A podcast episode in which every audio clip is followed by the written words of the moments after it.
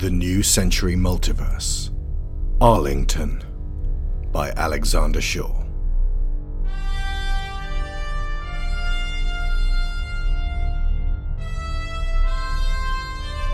Part 1 Allies.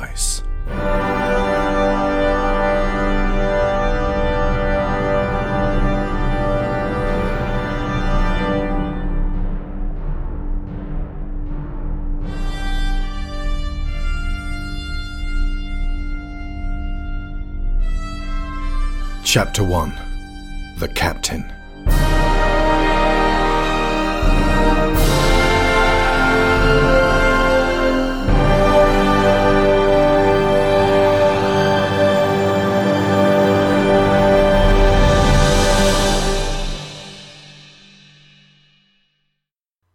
Ohio. I haven't been back here for a decade. Not since the beyond biblical plague swept across America, and most likely the whole world, turning everyone who suffered from it into savage, cunning, and highly infectious predators. Not too many happy memories connected with that time. It was a period that we remember took away most of what we had, including a good portion of the people in our lives. I'm Captain Annie Oakley, by the way. Pleased to make your acquaintance. I'm a cartographer scout, which means I'm charged by the folks in Washington to bring together the scattered pockets of survivors out there in the wild unknown. Some are happy with the prospect and, and welcome us. Others, less so. This particular day, I ventured back to the state of my birth in the company of the Reunified States Military, escorting Vice President Rutherford B. Hayes on his diplomacy tour. Kind of a wagon train through the territories we brought back to the fold. This was as far west as we were heading for the time being. We have been aiding the towns and cities in rooting out the closest nests of wendigos, clearing a path as we go. These creatures may once have been human, but now they'll hunt you like a leopard. They'll die like any other living thing if you put a bullet in the right place. But you've got to be quick. My unit knows what they're doing, but not a one of them ever gets complacent around those things. Least, not those that live. The mood has been a mixture of the disgruntled, the fearful, and occasionally the relieved. A lot of folks staring out at us from the crowds as we travel through. A lot of whispers. The communications network is awash with tales of conspiracy against the struggling government. Easiest way to destabilize it is cultivate the frustrations of some young man or woman. Get them fired up about the things we've done. Build upon that fear and anger and a powerful sense of righteousness until they're focused on one pathway enough to lurch out of the crowds with a pistol and take down one of the major figures of state. Contrary to popular belief, this ain't a Hydra. You cut off one head, and we're going to have a job finding a trustworthy person smart enough to see the bigger picture of Director Arlington's plan for America, and brave enough to put themselves in the firing line to fill the dead man's boots. No.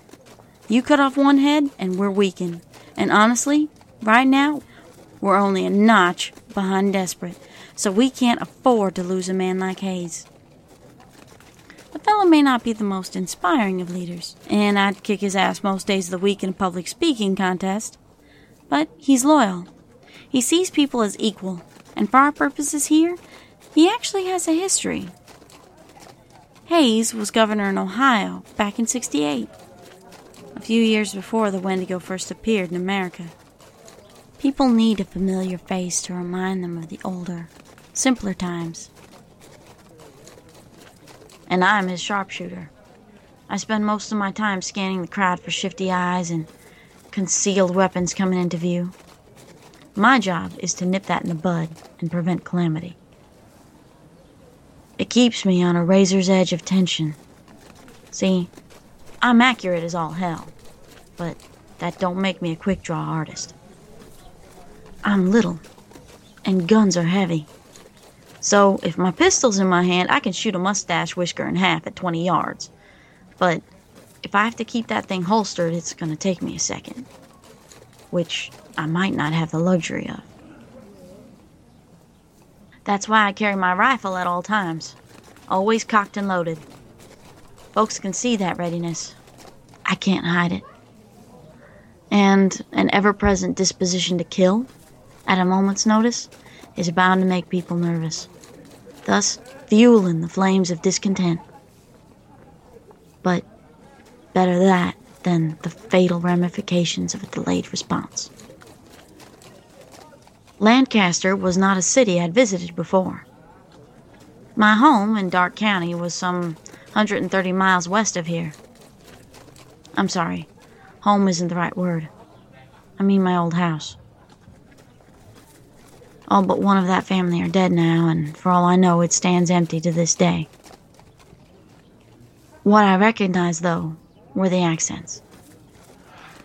There's a different way of speaking in each state, some more subtle than others, and it gives one a sense of place, even if time is muddled. For a moment there this afternoon, after overhearing conversation, I was a little girl in a ragged dress, looking for someone to buy the rabbits I'd caught. They had held together better than a lot of places. Lancaster had a mayor, a sheriff, barter stores, a courthouse, a gallows. The band was playing jubilant music, the battle hymn of the Republic, since Ohio was staunchly Union during the war. We've known the wrong tune to turn the tide in the crowd. Dixie played down south has a 50 50 chance of either being interpreted as a respectful nod to their heritage or provoking a full on riot. I know a band leader who won't start until he's asked the people politely what they'd like to hear first. Glory, glory, hallelujah.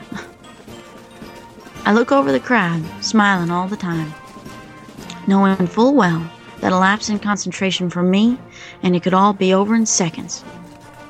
The men and women in blue at my back carry their rifles smartly over their shoulders. Pride, not aggression, but above all, readiness. I can't even see people anymore when I drop into this state of mind. It's distressing when I stop to think about it. All I can see are eyes and mouths, my best clue to their intent. So few angry young men with revolvers in their jacket sleeves are blessed with poker faces. I hate pigeonholing them, especially as it can lead to oversight. Mean looking lady over there with a bundle, muttering old timers with beards. I can't hear them or see their lips, but they're talking. Aggressive little kid with a pop gun.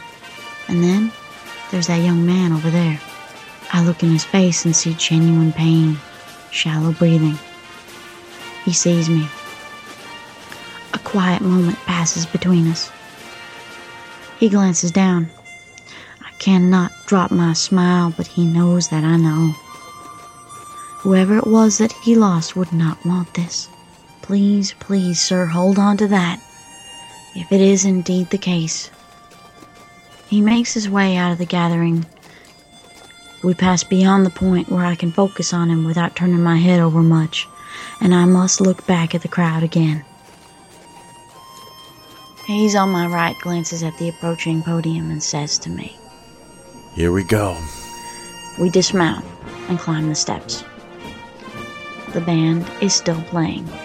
The assembled throng still straddles that line between veiled rancor and weary curiosity. I march up and stand at the front with ten of our best dressed soldiers. Hayes takes the stage and places his notes before him. Brothers and sisters of Ohio, thank you for greeting us this fine day.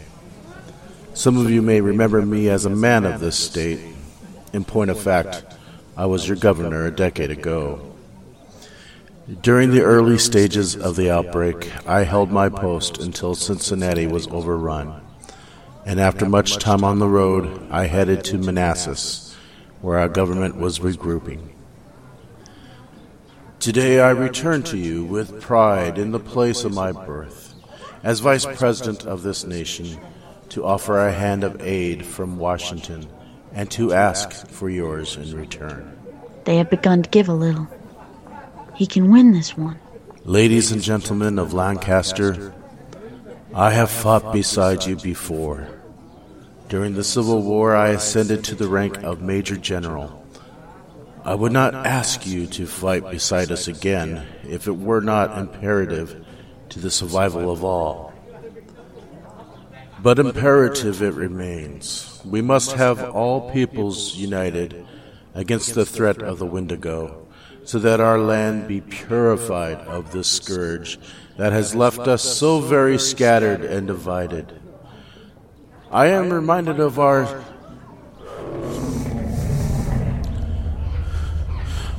There is movement. Over on the spire of the new town hall. I glance up to see a dark shape clawing its way around from the rear of the building. Two shining black eyes regard the stage in the street below. I have less than a second to react.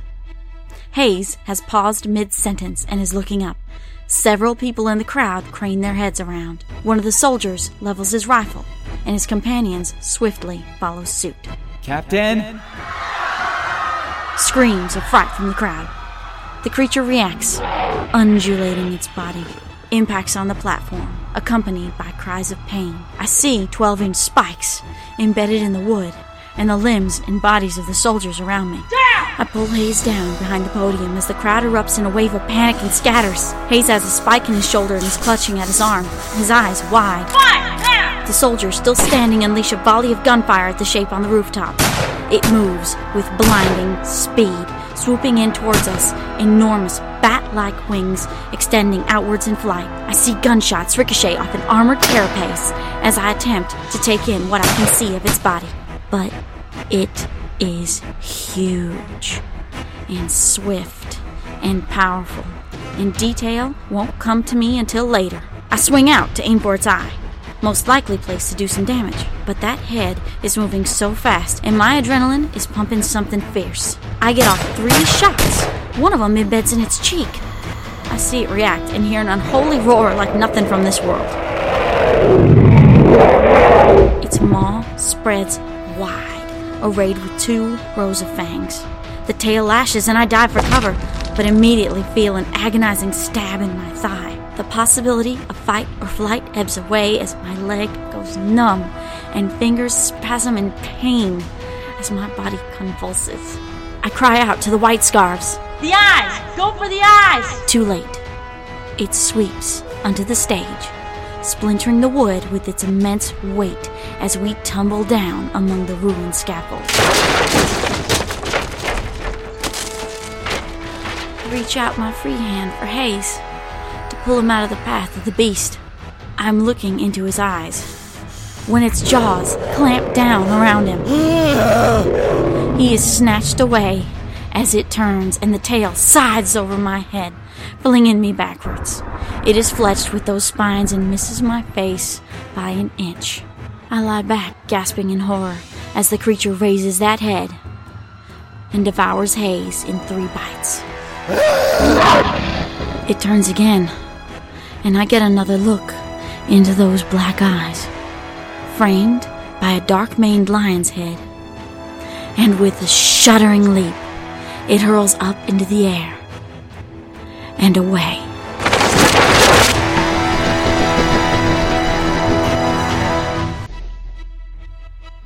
Those of us who still live pull the spikes out of our flesh with trembling fingers.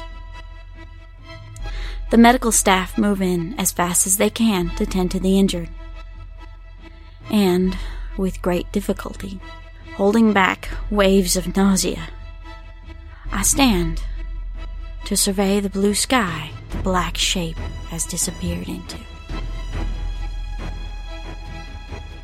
This story takes place in the spring of 1883, the year Vice President Rutherford B. Hayes was eaten by a manticore.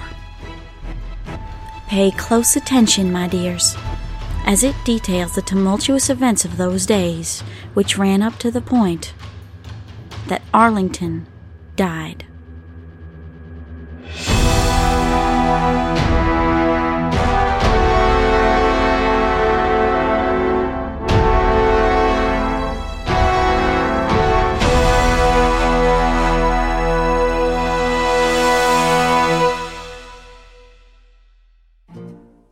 Have been listening to episode 1 of Arlington Remastered The Captain. Written, edited, and directed by Alexander Shaw. Captain Annie Oakley, performed by Laureta Sela. Rutherford B. Hayes, performed by Chris Brown. And Soldier, performed by Dan Mayer. Fanfare for Space, All This, and Battle Hymn of the Republic, performed by Kevin MacLeod of Incompetech.com. Many soundscapes by Tabletop Audio. If you love New Century, you should be listening to Through the Wind Door, hosted by Greg Downing and Toby Jungius. Each week they explore and deconstruct chapters of the established books, always insightfully and sensitively, sometimes finding aspects that even I hadn't considered. And their interviews with the cast members are absolutely not to be missed. That's Through the Wind Door. They finished Let Them Go, they finished Secret Rooms, they're about to start on Tiger's Eye. Get it on your phone and in your ears now. The New Century Multiverse is funded by Patreon. Our $15 sponsors get credit every episode, so thank you too. Aaron Lacluyze, Abel Savard, Alex Outridge, Angus Lee, Benjamin Hofer, Bryan Novak, Cassandra Newman, Chris Finik, Christopher Wolfe, Ciaran Dachtler, Conar Kennedy, Dan Mayer, Daniel Salgueiro, Dan Hoeppner, Dave Hickman, David Shealy, Duran Barnett, Evan Jankowski, Finbar Nicholl, Greg Downing, Jamas Enright, Jo Gisiger, Joe Crow, Joel Robinson, Johan Claesson, Joseph Gluck, Kat Essmann, Kevin Veighy, Lorraine Chisholm, Mark Luksch, Matthew A. Siebert, Matthew Webb, Michael Hasco, Scott Jacob, Sarah Montgomery, Tim Rosansky, Timothy Green, Toby Jungius, Trey Contreras, and Tom Painter. The remastering process for this one is fairly straightforward, cleaning up some audio files which were a little messy before, and correctly chaptering the audiobook and the novel to match each other. When it is completed, I will be updating the Bandcamp and Patreon audiobooks to the remastered edition. Also, once you know what happens in Steamheart and Uncivil Outlaw, I have a feeling it's going to take on whole new aspects when you re listen to it. And if you somehow haven't heard it yet, it's one of our best. Plus, re releasing Arlington gives me the time I need to get the 10th book in the New Century multiverse written. It's called Stone Spring Maidens. It takes place after Steamheart, and it is, in many ways, the sequel to this very book.